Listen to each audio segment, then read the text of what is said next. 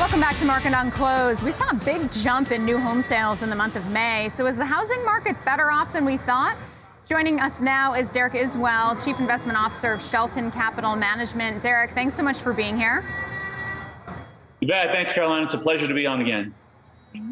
So, Derek, I want to ask your reaction to that new home sales report. What picture does it paint for you? Is the housing market better off than we thought?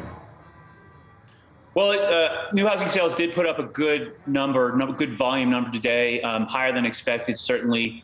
But I don't think it really changes uh, the trends in the housing market. The housing sales number trend is still down. Um, we need a couple more months of better numbers to really break that trend. It'd have to get to the 800s or so to really get back on the previous trend we saw uh, before the pandemic. And second of all, what's more important is that the pri- average prices fell significantly in the report. Um, back gave up basically all the gains, most of the gains that it had um, achieved here in the first half of the year. And so that's even, I think, more indicative than necessarily the volume number. So the Fed obviously can't really control inflation at the supply chain level, but it can control things like housing prices with its interest rates. Do you think the ultimate goal is to see this housing downtrend? Um, I wouldn't say it's a goal, but it's going to be one of the methods that they use. Is that given that these housing prices have risen so much since the pandemic, 25 or 30 percent in a short period of time, uh, unfortunately, the Fed, this is one of the methods they're going to have to use in order to push down demand is um, is going to take the bottom or take some of the strength out of housing prices. There's sort of no way around it. Uh, when you raise rates to this degree and you see mortgage rates react and nearly double or more, um, there's just no way you're not going to uh, take uh, take a lot out of the housing market. Yeah, rising mortgage rates certainly causing an affordability issue in terms of housing because prices, although they may have come down some, they're still high.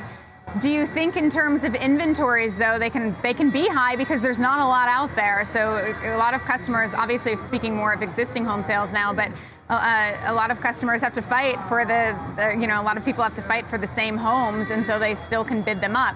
How much more inventory do we need to see hit the market to have an impact on pricing? Well, the interesting thing is that, uh, first of all, the lack of inventory is already in the price, so to speak. I mean, that's one of the reasons that home prices accelerated so much in the last two years is that there was a lack of inventory. Um, so that's already to say it's it's in the price is what I would say. Um, and so, second of all, on the margin, you know, these aren't traded like stocks so much, maybe a little bit, but most people on the margin, most people are buying or selling houses for other reasons. They get a new job, they have to move cities, they need to downsize, they need to upsize.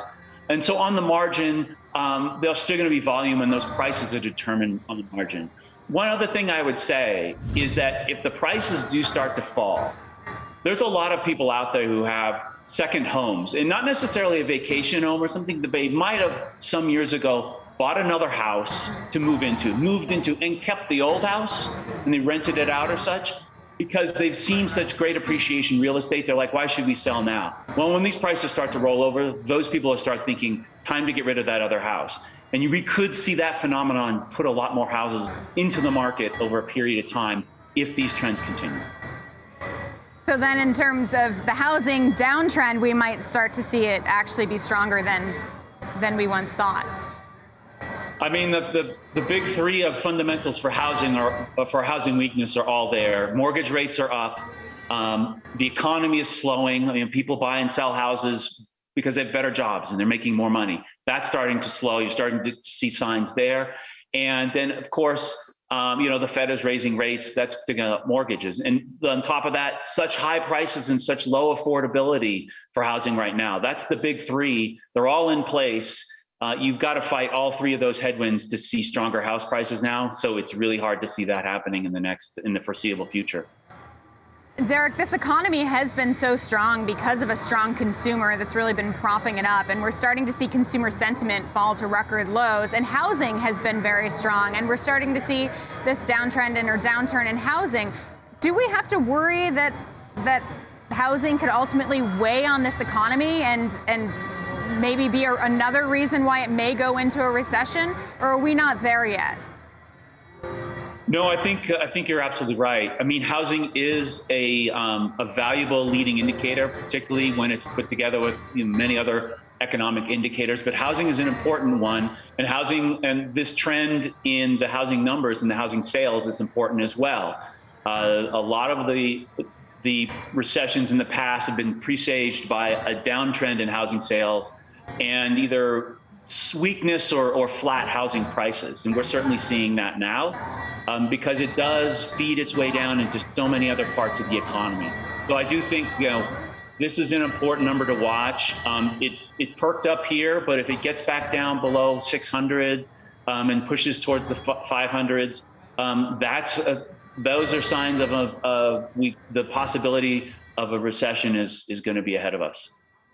Yeah, it's certainly conflicting because those of us who would like to buy would like to see a little bit of a housing downturn to bring these prices down, but you also don't want to see the economy go into a recession. So you don't know what to think. But Derek Izuel, Chief Investment Officer of Shelton Capital Management, thanks so much for uh, helping us uh, understand it all.